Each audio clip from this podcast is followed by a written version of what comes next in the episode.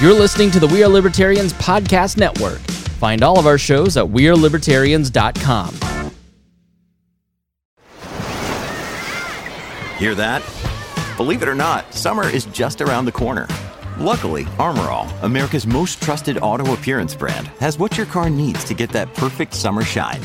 Plus, now through May 31st, we'll give you $5 for every 20 you spend on Armor All products. That means car wash pods, protectant, tire shine, you name it. Find out how to get your $5 rebate at armorall.com. Armor All, less work, more clean. Terms apply. When you need mealtime inspiration, it's worth shopping Kroger, where you'll find over 30,000 mouthwatering choices that excite your inner foodie. And no matter what tasty choice you make, you'll enjoy our everyday low prices, plus extra ways to save, like digital coupons worth over $600 each week. You can also save up to $1 off per gallon at the pump with fuel points. More savings and more inspiring flavors make shopping Kroger worth it every time. Kroger, fresh for everyone. Fuel restrictions apply. Are you a diehard comic book collector? Or maybe a lapsed fan?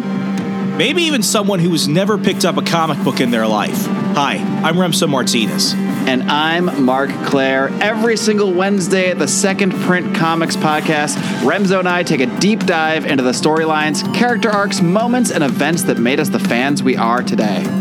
Tune in every Wednesday for new episodes available on iTunes, Stitcher, Google Play, and wherever else podcasts are available. Check out more from the Second Print Comics podcast at secondprintcomics.com.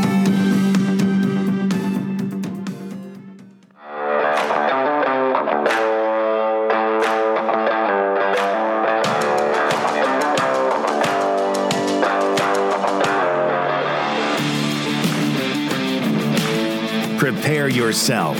You're on the run with Remso W. Martinez. All right, Jess. I, I thought of like 20 other ways to start the show, but you can't go any further without addressing the fact that you were hit by a car this week. Oh, I was. You do not. I was look on my like bicycle. person, and I know I'm repeating all the conversation we had like two minutes ago, but like you do not look like a person who's been hit by a car. You look like someone who's like chilling out on a Saturday, having a good time. Just went to the office this week, and you were not hit by a car, but you were hit by a car. Well, my hips don't lie. If you were to take a look at at my hips, you would see some evidence of some some forceful impact. Gosh, what? How did how did it go down? So I was on my bicycle and I was coming back from the chiropractor, which I was at because I got hit by a bus in 2018. So I go to physical therapy for some back pain related to that accident. So I'm on my bicycle on the way back. I'm on a bicycle because the bus destroyed my vehicle right before I was moving to the DC area. So I was just like, well, I guess this is a sign that I should probably move to DC without a car because it's now totaled and now I don't own a car. And so, all right, I ride my bike around. I haven't replaced my vehicle. And I'm riding my bike on the way back, and I stop at this intersection where there are stopped vehicles. They have a red light. I make eye contact with the driver, like I usually do when I'm about to proceed into an intersection. He sees me, I see him. I start going into the intersection. He, after I started going, also starts going, looks at me like he doesn't know what he's doing with life in general, and proceeds to hit me while I'm on my bicycle. And then I'm on the ground and I look up at him and I looked him in the eyes and I said, Really? Really? And his license plate that was on the front of his vehicle was by my feet because it fell off. and I picked up the license plate and I handed it to him. He was still in his car, but had at this point like cracked open his door. And I said, try not to kill anyone. Oh my god! And you've chosen not to sue that person. And I walked away. Are you like secretly Jesus, and we just didn't know this till now? I just, I want to know what is happening in that man's life where somehow it was up to me to tell him to get his life straight because I am not the right messenger. You you handled it so much better than I think 99% of people would ever handle that situation. And that that's the thing. Like in the age where you can sue anybody for anything, like could you imagine what was going through his head like 5 minutes mm. later after he hit you? You gave him back Yeah. his license plate, did not take any of his information or threaten him, and you just did you walk off? Like what what happened to you after I that? just, did you just I pick picked up, your up, my stuff and walk home? bicycle. Yeah, I picked up my bicycle and I walked it away and just kind of like, I kind of like was like feeling like shaking kind of like my body out to be like, is anything out of place here? Like, am I okay? And this man who was walking, he's like, Are you okay? And I was like, I'm shaken. And I'm kind of like on my way home on my bicycle. And I'm like, Am I okay? Like, is there blood on my body? Is it like, wrong if I even- ask what the condition of the bike is?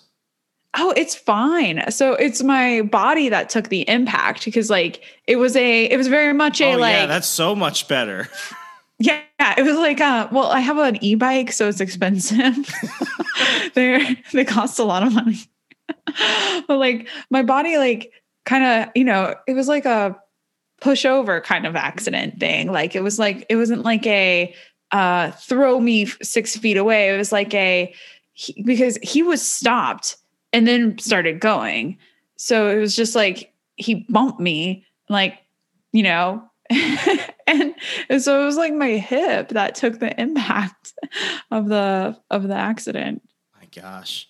Did I ever I, I think I've told you about the car accident I was in in 2016, right? I think so. Yeah, this is like it we're, we're while we're talking about this, we might as well talk about like polar opposites because you handled it in like the most Mother Teresa way I can imagine it. I, I was in a car accident, as I've kind of alluded to on the show in the past, but I've never actually told people what happened. I was in the passenger seat of my mom's Toyota. Uh, I was back in college. I was home for like Christmas break and everything, and I was at a stoplight like a mile away from my house. And this car going 60 miles an hour didn't stop. It just went right into the back of the truck. And like some type of Christopher Nolan film, right before that happened, I dropped my phone. So I'm bending over um, to pick up my my iPhone from the floor, and then we get hit, and then I just start swinging back and forth. And I mean the the um, the seatbelt like you know really snapped my neck and everything. Like it was it was wild. And like if I had if I had not bent down to pick up my phone, it wouldn't have been as bad. But because I jerked back, it doesn't matter how quickly the uh, the seatbelt went ahead and helped me out. It it was still me like flying back in my seat. And um, you know, at that point, my mom is freaking out, puts the car in in a in park, and I this, this is this is why I have such bad faith in humanity. I get out of the car, and I immediately look at the small little rental, um, like it was a it was a Honda Civic, I think, that went into the back of our truck. Now our truck actually did pretty well in that situation, but the Honda, it was it was like a soda can that you just kind of like smushed together. So the people get out, and I guess they had just gone to Panera's because they get out and they have their large like like iced coffees with them, and they get out. It's this older couple like in their 60s, 70s, and they just get out and they just start drinking from their you know from their coffee and i'm just thinking like they're just they're just looking at me as if they didn't just hit the back of my truck so i look at them and i'm like what the fuck is wrong with you? And they're like oh we didn't see the red light. I'm like you didn't see the big truck that wasn't moving? And this is where th- this is my first interaction with a karen. The, the one woman puts down her iced coffee back into the car and she's like you really shouldn't be yelling at us. And then i'm like what the fuck do you mean i shouldn't be yelling at Oh you? no. you just hit me. so my, my mom is in the front seat, total panic attack. I'm yelling at these people. They, they're just like, um, you know, uh, what should we do? And I'm like, you shouldn't do anything. You should stay there because I'm calling the cops. And the one woman is like, you should really stop yelling at us. So I'm like, shut the fuck up. So I call the police. The police come over. And who the who do the police immediately go towards and start yelling at? The cops start yelling at me because the one cop pulls over. The woman starts screaming, He's yelling at us. He's yelling at us. So I look at the cop and I'm like, she, her and her husband just hit my truck. We were at a red light and they just hit us. And the cop is like, Sir, you need to sit down or I will handcuff you. And I'm like, You've got to be kidding me. So, long story short, that's how that day went. And since then, I've been dealing with like chronic pain and stuff like that. But like, there are people in this world who like will do the most outlandish shit and still not even try and take an ounce of responsibility for it. Now, those people, to their credit, I'm not mad at them. They took full blame for what happened. They paid for everything. Insurance covered the rest. We've gone about our lives. I don't even remember their names. But if somebody hit me while I was riding my bike, I do not know if I would have the bare decency to even like not yell at them at that point. I don't know if that says less about me than it does the world, but the way you handled it, it's like it's like the universe put you there in a weird position to remind that guy that if he doesn't get his shit together, the next time he hits somebody with his fucking car, that person's not going to survive. Yeah. And I think it was also a good reminder that I need to buy a car and stop car riding my bike. area. I mean, Yeah. you know, I, I bet you got like cabs of steel right now, but winter is coming. Winter's coming, and I do not like riding to the grocery store on a bicycle in the snow. It is terrible, and I don't want to do it anymore. So I think he got a lesson. I got a lesson. And at the end of the day, sometimes you just need some kind of forceful impact to remind you to Christ. go after whatever it is you're supposed to be doing. This is the Disney movie you didn't know you were getting today. Well, you know, th- this is uh, Sometimes you just get hit by a car. Sometimes you don't. Um, what what I, lo- what I love about you as a person is that you you are in an industry where you're not always the most optimistic. You're in politics. You've been doing grassroots training and activism and all that stuff for many many years now. And the fact that you can stay at it with a relatively good sense of humor is something that I really wish me and many other people could have. And the one thing where I think uh, you, you've definitely been making me laugh and also making me think on Twitter recently has been your attempts to try and get libertarians to think outside of taxation as theft memes and literally look to the stars. And I'm talking literally you're you're you're past the the clubhouse phase and now you're in to looking at like we don't need to worry about the laws of this country. Let's worry about the laws on mars. What has shifted your focus from the stuff of the past to now making libertarians think interstellarly? So, you know, I told you about how I got into space to begin with. no So it was always with been like a thing No, it really hasn't. I never cared. I didn't care about Star Trek. I didn't care about anything. I wasn't. did you I ever like grew star up. wars No, I didn't care anything space related. It didn't matter to me. I I grew up right next to Wapakoneta, Ohio, which is where Neil Armstrong is from. So I've been to the Neil Armstrong Museum many times. I didn't care. The most important thing there to me was the ice cream, the freeze dried ice cream. That's what I liked. you know you know astronauts don't actually eat those in space i learned that the hard way Oh, really? You went to space and you didn't have any ice cream there for you? I freaking wish. So I got, you know, I I, I went to uh, an air museum in Arizona when I was a kid, and they have in the gift shop the astronaut ice cream. So I got like the Neapolitan stuff, which just tasted like cardboard. So like five six years later, I went to Cape Canaveral with my family, and they had a couple of the Apollo astronauts who went there to do a seminar. So my question was, what was your favorite flavor of astronaut ice cream? And I don't remember who the astronaut was, but he laughed and said, "We don't actually eat that." Wow. And that's why I thought that most of space was a lie.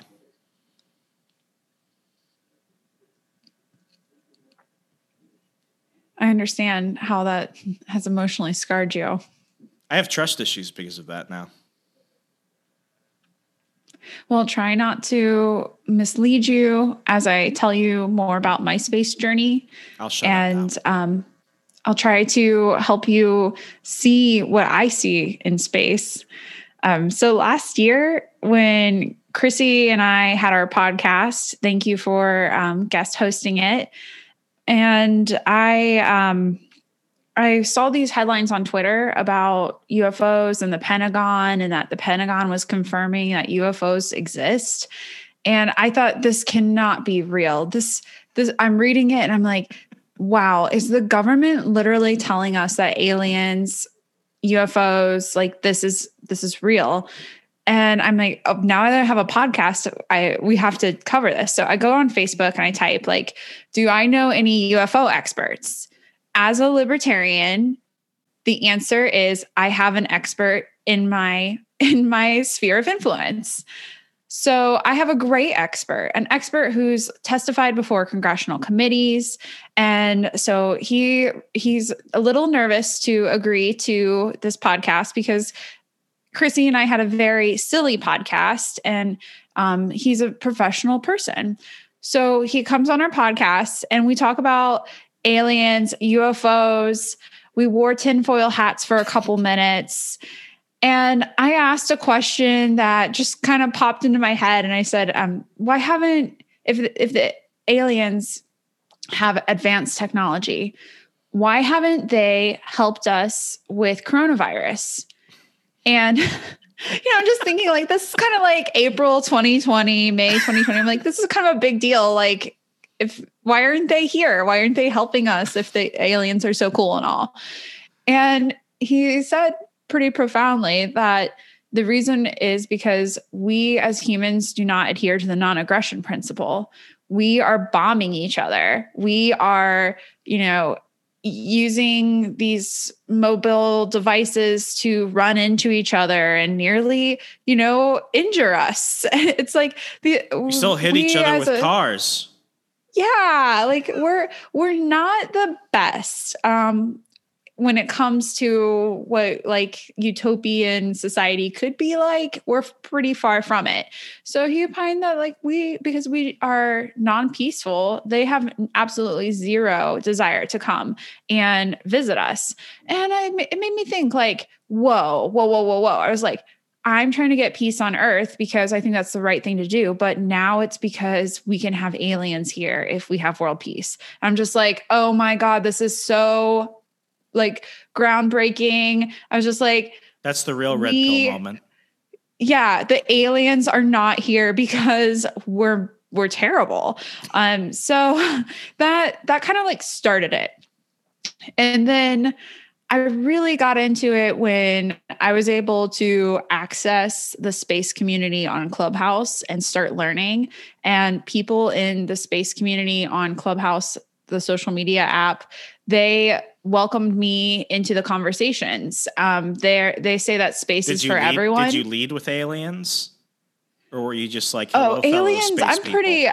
I'm pretty upfront about how I feel about my future alien bestie that I'm trying to manifest through world peace and closing the dignity gap and um, helping people uh, be empowered to live their best lives here on Earth.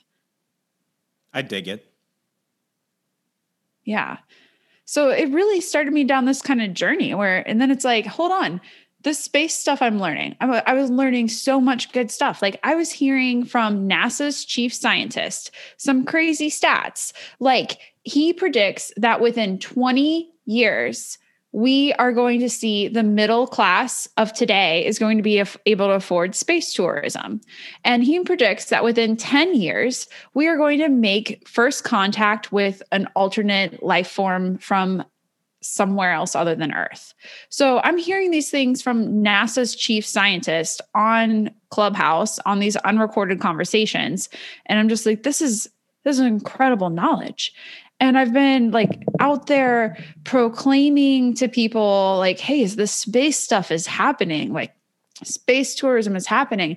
And people were a little hesitant to be- believe me. Like people were kind of like, I don't know about that. But now, after this past summer, with Richard Branson going to space, Jeff Bezos going to space, William Shatner's going to space, there is people are kind of like, oh, I see what you mean. Like, I, I feel like I got into the space realm at the exact right time where I could start talking about it. And now people are like, oh, you know what you're talking about because it's it's happening. Like it's already started. What what freaked me the hell out was in um was in April of 2020. I remember it like it was yesterday. I was watching the Joe Rogan experience, and he had on a, a Navy captain, former fighter pilot named um, Captain David Fravor. And Captain David Fravor was the guy who, in a 2017 um, video that was captured on his camera when he was when he was flying off the coast of California. It was later acquired and uh, leaked by the New York Times. Basically, it showed that uh, and several other pilots flying together basically saw a UFO, and they were able to identify that it was actually a a mechanical vehicle because of the heat signature, the way it was moving, but they knew it was something that was not man made because it was able to go into the ocean, it was able to come out, it was moving laterally in ways that our aircrafts right now do not move. And it, it went, it, it, it like broke the sound barrier at one point, and you hear you hear the captain just freaking out. And there's a dude with like one of the highest levels of security clearances. Him and his pilots have to go through psychological evaluation constantly. Like these guys are like the top echelon of fighter pilots in the world.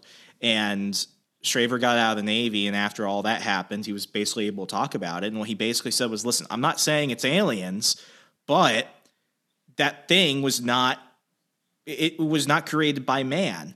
And then the Department of the Navy came out a few months after that, still during coronavirus and everything else, and they still said, "Yeah, um, that thing was basically not from Earth."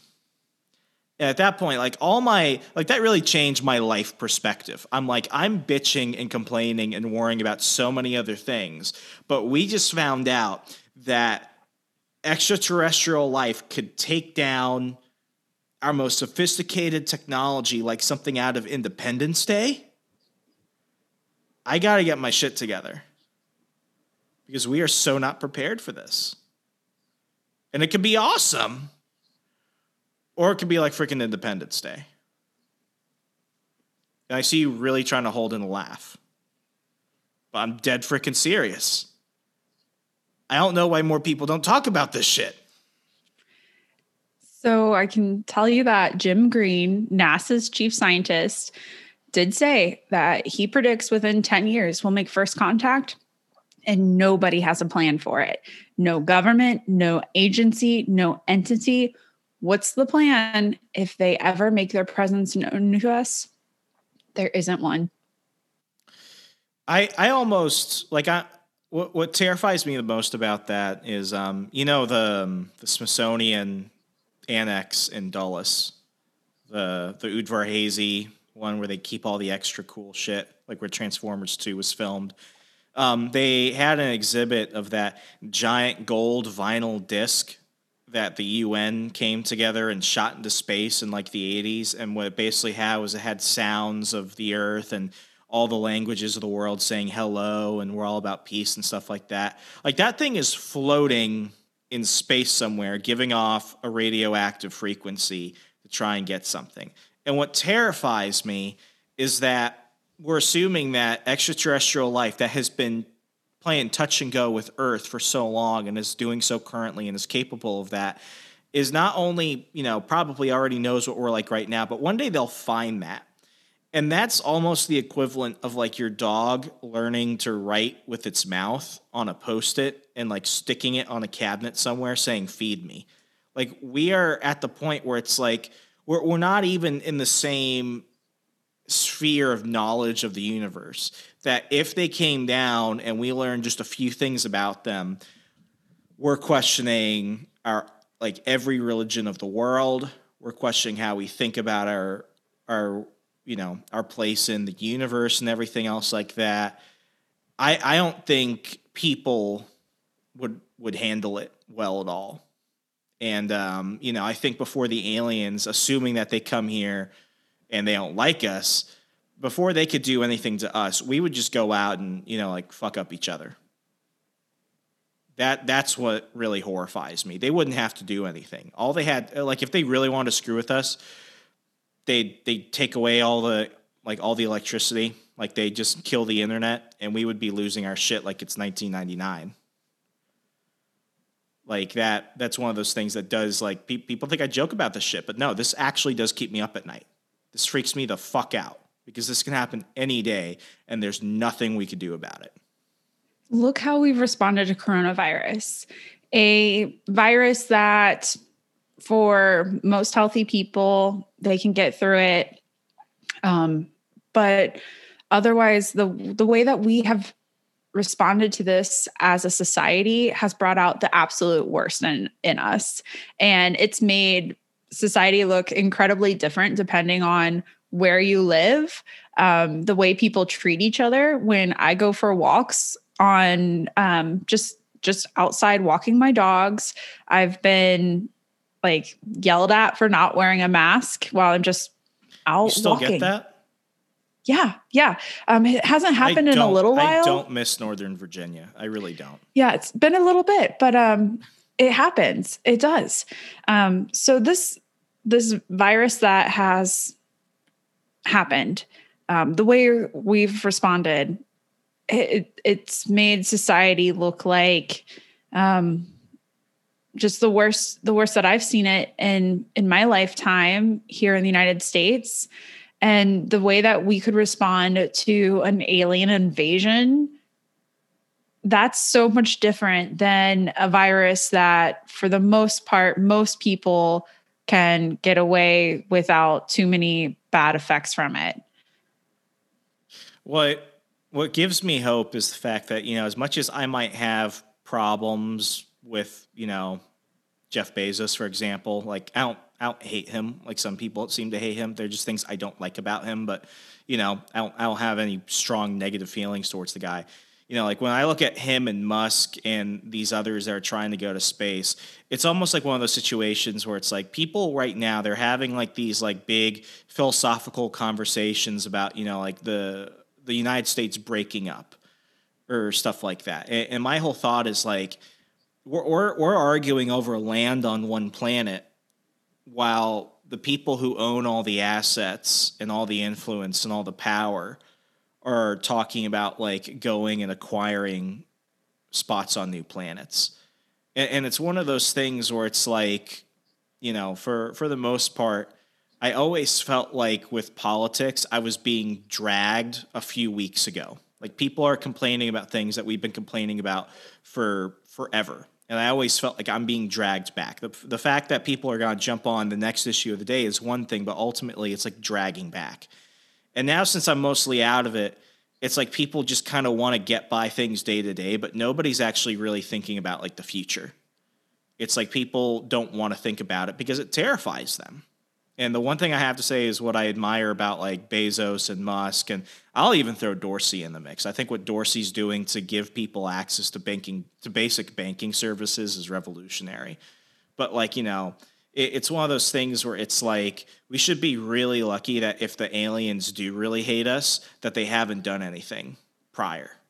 Because we're oh, just, oh, yeah. we're, we're like at their mercy at this point. Assuming, we're the inferior ones. Yeah. Definitely. We we are definitely inferior to the aliens. Words we never thought we'd say out loud. and it would make us sound crazy. But now, in this day, when the government is even confirming UFOs exist, they're now called UAPs, unidentified aerial phenomenon. You think that was so a marketing changed. thing? You think it's because they? I don't know, like, but it threw me off because yeah, I like calling them UFOs. UAP doesn't doesn't have that like you know gut reaction to it. Yeah. Um, something you went ahead and shot out the other day was the fact that you're trying to get a date with Elon Musk. Is that because you genuinely feel attracted to him, or is it because you understand that he's one of the few people that could potentially survive an alien invasion? Either answer is a good answer at this point. I think my thing with Elon is just I I appreciate him as an entrepreneur, um, trying to solve these problems for humanity, and I also identify with what he's trying to do with trying to get humanity to space. Um, I understand it, especially as I have spent all this time studying space and studying aviation. It it makes complete sense. And in seven billion years, this planet is going to be engulfed by the sun. So, regardless, humanity is going to have to go off off Earth at some point. At some point, um, and then I think there's like always a really good justification for having backup plans or a plan B. And it's Elon who's getting that plan B for us. Like he's the one who's the most furthest ahead in in looking out after humanity. We are looking at just a few years from when 100 people at a time are going to be able to go into space on starship um, we could go to mars now on the Starship rocket. And um, there's there's a likelihood that we'll be seeing humans on Mars in not too in the not too distant future. We are at the point where um, we just flew a helicopter on Mars this year. And that's a pretty significant achievement. The helicopter on Mars in 2021. When are we going to have the first human footprints on on another planet? That's well, not that far off. So I admire that so much about Elon. And I um I thought about it and I was like, I think he would be a really interesting person to go on a date with. And I tried to get in contact with him on the internet so I can ask him to go on a date with me. And I, I found out he was single. Like there were Twitter headlines um, that he was broken up. So I mean, I waited you, a few weeks before. A, you would be such an upgrade from his last girlfriend. She's out there literally like dressed like Mothra reading the Communist Manifesto at bus stops now.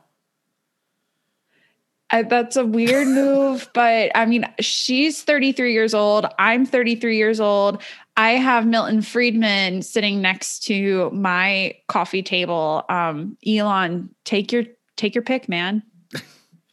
did, did you ever see that movie Interstellar? I have. That that movie is probably like in my top five favorite movie list for for like many reasons. I also think that like 2000 Space Odyssey is is really good. That's Stanley Kubrick's film, and um, you know, like the thing that I liked about Interstellar was like at the beginning they didn't get too much into like how the world ended up the way it was, but a few of the things in that film are kind of happening now. One of them is with is with uh, what's going on with those ports, where basically you've got all these giant cargo ships that aren't able to dock.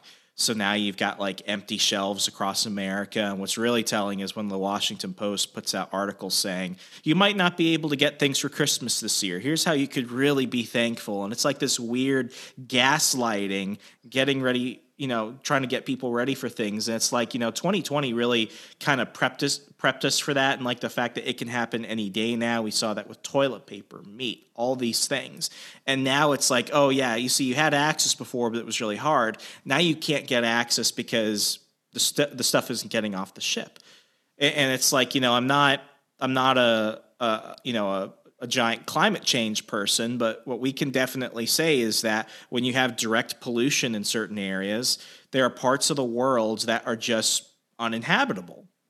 And you know, I think the government has a lot to do with that, with how they allow certain businesses to do that. I think some businesses don't hold themselves accountable too much, but like that, that is happening for a good chunk of the world. Whether we agree on whether climate change is man-made or not, I think that everyone can say that direct pollution definitely does lay waste to a lot of places. So when you look at that um, combined with everything else, it's like we're slowly setting the stage where whether people want to or not, they're going to have to really start addressing whether or not this planet will be habitable for future generations, whether by choice or whether by an act of desperation. And um, why, why do you think when like Bezos went up, why, why do you think there was so much hatred towards what he was doing? And you know, I, I know that there's probably some obvious answers of that, but like 10, 20 years ago, that would have been like everyone across the political spectrum would have been celebrating it as a big human achievement. E- even when Bronson did it, uh, Branson did it, Richard Branson did it like, you know, half a decade ago. But like, I, I don't understand why people, despite seeing what it could mean for humanity, just instinctually wanted to just throw shit online about it. Let's uh, talk about a couple things that I love public relations and billionaires. so, Jeff Bezos, he chose to go to space and he took with him his brother. He also took with him this woman named Wally Funk, who was I am part of, I think, the Mercury missions. She didn't get chosen to go to space um, because of mainly her sex, despite that and all of the tests that she had to do to be an astronaut she and the other women performed better than the men. Um, but she never got to go to space, and that was her dream. And Jeff Bezos, a billionaire, took Wally Funk, 80 years old, to space. Really cool. But like that didn't really make it as well into the news as much oh, as Mercury like the bill- was like the 60s. That makes so much sense now because we've sent women to space, but Mercury was like, that's like the John Glenn era of stuff. Mm-hmm.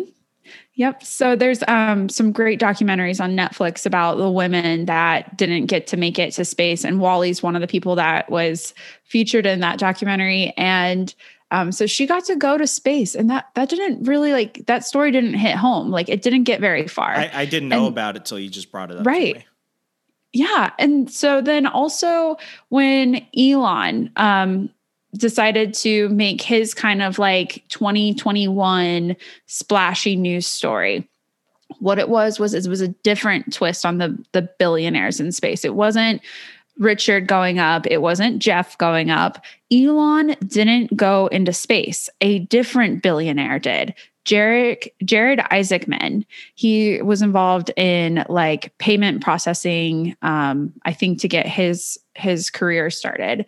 And he he decided to take his ride to space that he financed and purchased his, himself and turn it into a fundraising mission for philanthropy, which was a great PR move on his part because this didn't get the same like kind of edge lord or NPC type of behavior that Jeff Bezos received from people on the internet. Um, Inspiration 4 was the launch, it, it was launched on September 15th.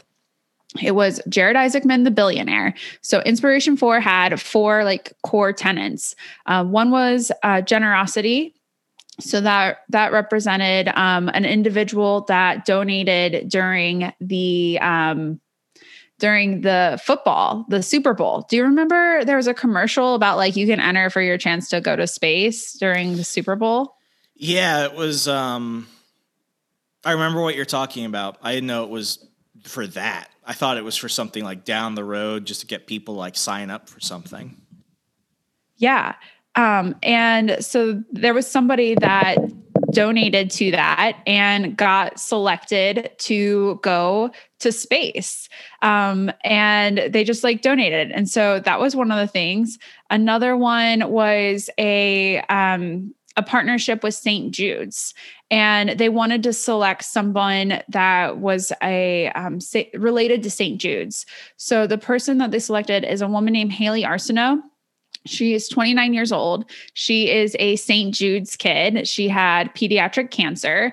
Um, she has a prosthetic and she's a cancer survivor. She now works for St. Jude's as a physician's assistant. And she went to space on September 15th and went until September 18th when she returned back to Earth, um, being the youngest American ever to go to space. And this was an all civilian mission, which made it so different.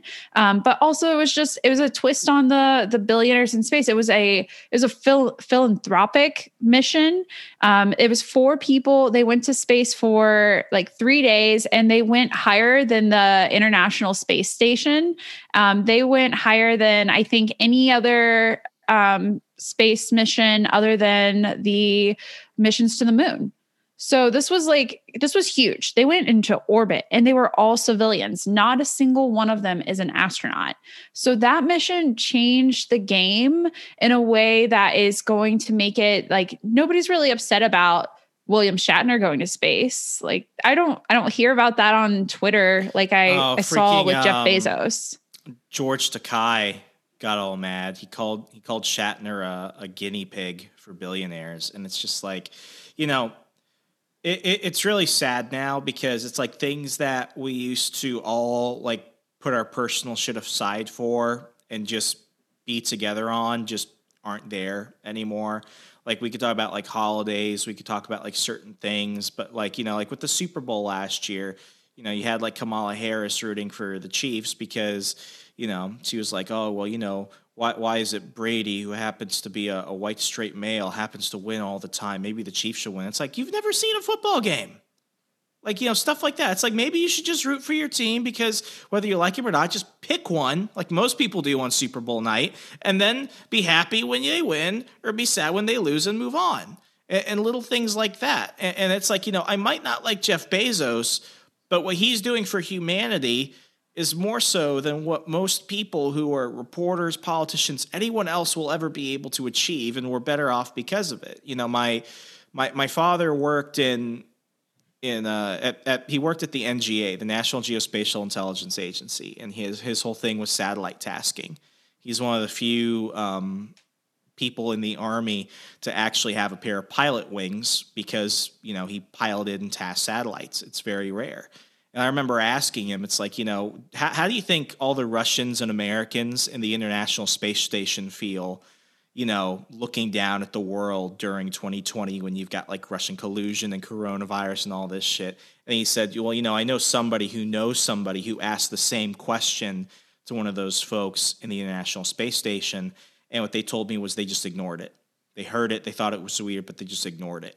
So it's like, you know, space, while the this the race for space started off as you know an arms race as a way for nations to fight each other. It the, the intention always was was that space is for everyone and it is a peacemaking situation. But you know another another question i asked my father one time was like you know we've got satellites all over looking at the world. Like what's does Russia or China have a satellite looking at us here in the United States? And he looked at me. He's like, you "Remember that scene from Men in Black at the end of the first Men in Black film, where uh, where Will Smith looks at what's his name, uh, K, Agent K, and he's like, "What? Was there like another laser pointed at Earth with more aliens coming to kill us?" And Agent K looks at Will Smith and he's like, "There's always a giant laser pointing at Earth." Like, well, you know, we could talk and joke about like alien threats and stuff, like we are that threat to ourselves. I think the point where we thought that governments and you know other government organizations and the military could provide that way of keeping the peace in space it's like all they want to do is find more ways to screw with each other and kill each other and if i'm going to bet on anyone to try and you know build world peace through that means then it's going to have to be these billionaires whether you like it or not people like i don't know if that's supposed to make me feel better or worse but i mean when you think about that type of stuff how do you think that the the future looks on that I'm so optimistic. I um the the overview effect is like the psychological response that people have when they look at Earth from up above, um, up above the the um, atmosphere. And William Shatner, when he came back, he uh, he's been on news. And he was he's been talking to people on like the today show and everything. And so i think they made a really smart move in having william shatner go to space. Like he was a really good person for it. Because like just a few months ago i asked on twitter who should be the first influencer in space. Because i'm like what I knew that like the first Instagram influencer in space, oh, that's going to kick it off. Like there's going to be such a huge market and demand. So if anyone has money to invest and is listening to the Remso, the, the um, Remso Martinez podcast, then you should probably be investing in the space industry because it is going to explode um, very, very soon. But he comes back onto these these shows. And he's talking about how earth has this thin blue skin that he pierced through very quickly moving very fast in a rocket ship. And he encourages people to protect the planet. And that's what he's saying on the news.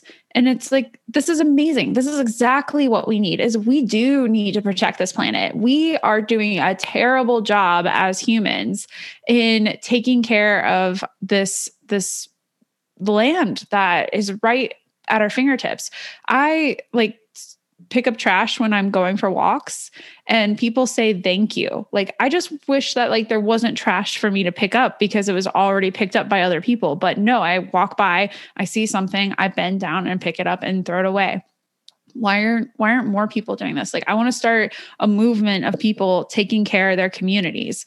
And that's something I'm going to be investing my time into is how can we how can we have these like local solutions to these problems that are within our reach? Like it is within our reach to pick up some litter around our community. Didn't you clean um, up like all the national parks when the government shut down in 2018 yeah so like before i ever in the before um, did that the before times yeah um before when the government shut down and we did that national park cleanup effort with the Libertarian Party, it it was like it was like viral. Like this just somebody recommended to me that we clean up the National Mall when it was on the news and there was oh there's not there's the the National Mall has trash because the government is shut down. It was on every news channel. So we go and we clean up the National Mall. And first I was kind of like annoyed by the suggestion, you know, just like that usual hesitation when somebody suggests you do you more don't know work. if you're walking into a joke or if it's like an actual sincere challenge. I knew it was sincere, but I didn't want to do more work, you know, because I'm I was working a lot already. So I was like, oh, this sounds like work. But then the more I thought about it, like some time went by, I was like, I can't not let this go. I can't not do something about it. So we did it in DC and it went like so well. Uh, dozens of people came. I was expecting it to just be me and somebody else, and we'd be picking up trash, but it went viral. Other states um, all over the country, we organized a really easy, quick mechanism to get people to organize their own. And we had probably hundreds of people clean up national parks throughout the country when the government was shut down. And but that that changed me. Like I wasn't this kind of person before to just pick up trash on a walk. But now I feel guilty if I walk by trash and I don't do something about it. So that whole experience was like it made me see my responsibility for the planet differently. And it started off with a mild nuisance. You've got you've got many titles.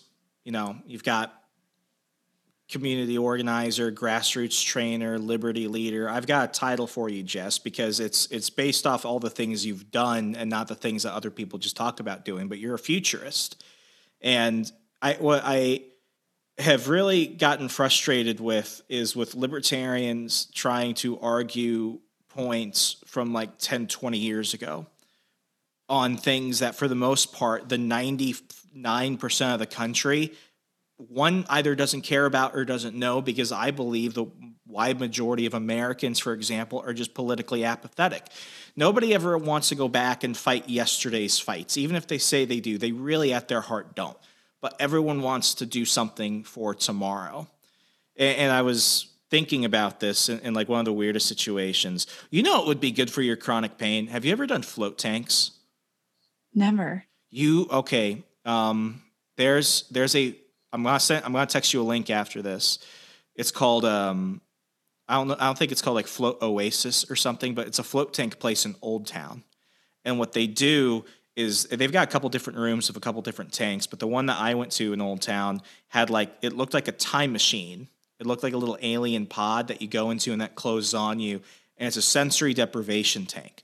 So you're you go into a, a little tank that's filled with like a thousand pounds of Epsom salt, so you float almost immediately. It's like impossible to sink down. It's like 97 degrees, so it's at like the, the same temperature as your body, and no light or sound is able to escape the tank. So it's it's the most hardcore silence you will ever encounter, and you can't see shit. And it's peaceful and you just feel like you're floating in space. Like it's one of the craziest things. And I, have got a place right up the road from me here now, and I'm, I'm bugging the shit out of those people because I like doing that shit because it, it, helps me manage my anxiety, helps me deal with my pain, helps me calm down, helps me go sleep when I've hit an insomnia cycle or something. I love float tanks.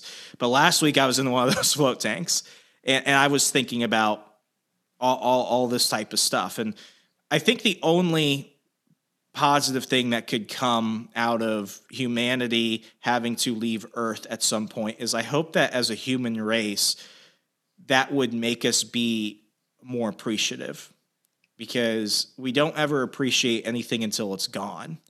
And maybe the only way for us to be better people, more peaceful people together in the future is to have something so dear, such as really the perfect planet, taken away from us in some way. Regardless of how it's done, the only way people who would otherwise hate each other would ever have to work with each other to survive and appreciate that would be if we're no longer here. And that really hit me in a way because I don't think this is talk for like something that'll happen hundreds of years from now. I think that you know I think the I don't think the planet's going away anytime soon, but it's like I think I think that space travel out of necessity is going to have to be here sooner than later. And I think when it happens, most people won't be prepared for that.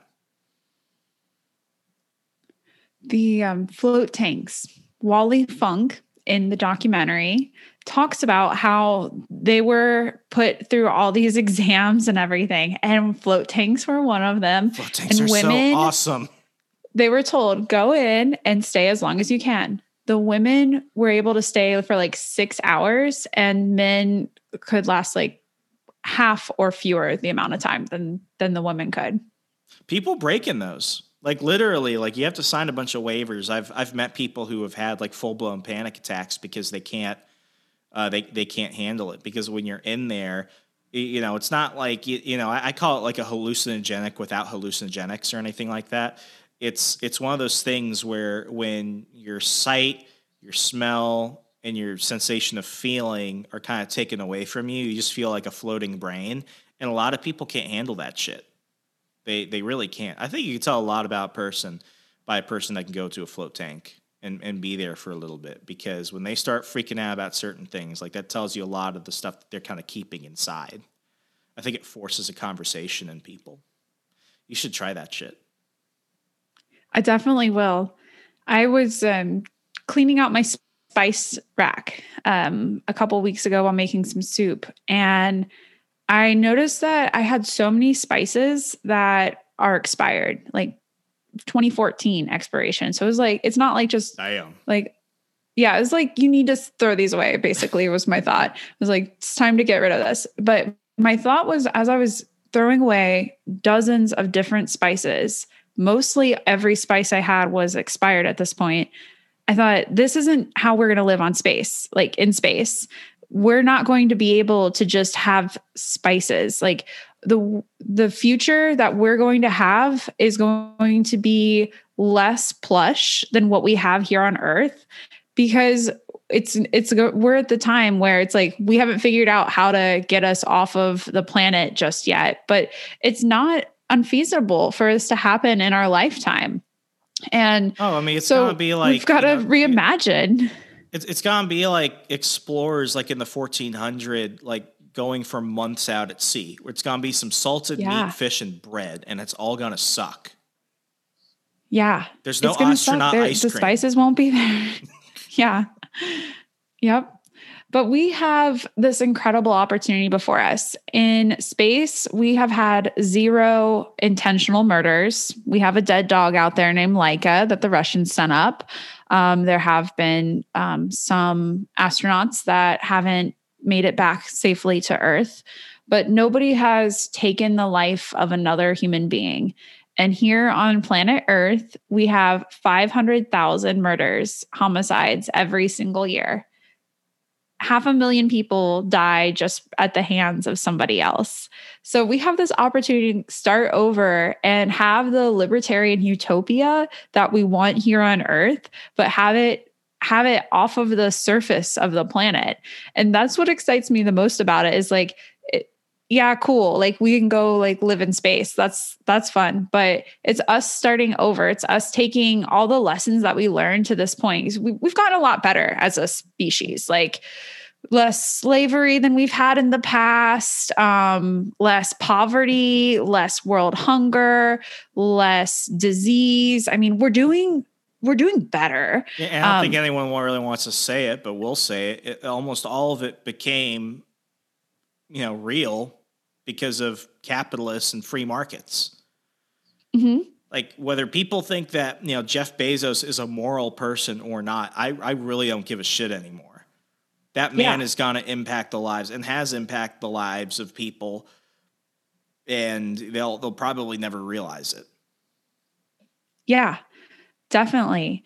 And it's the space tourism industry, it's free market. Like it's totally free market. The government isn't involved. In fact, the FAA kind of like was was taken aback by, oh, you guys want to like blast off rockets? Like, okay, we'll let you do that. But in 2022, the FAA is going to be clamping down a little bit. So we might see um, some throttling from the government on private space exploration. But it's going to be people like Elon taking us, taking society to our global, our our orbital megastructures.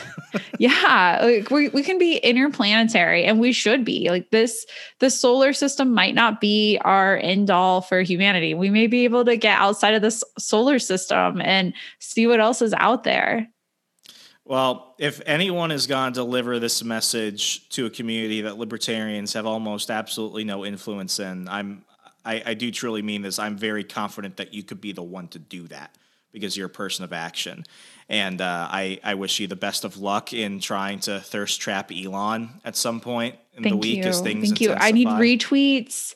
Um, there is a date request to Elon on Twitter. So I need more retweets to try to make sure it gets to him. I mean, maybe he's not ready for somebody new just yet, but just letting him know like it's a possibility. We can go for a date. Can be pretty low key. I'm I'm up for that. It seems more low um, maintenance than people give him credit for yeah, like I would be really happy with a date going and watching a rocket launch. Like that would be awesome. It's the little things in life.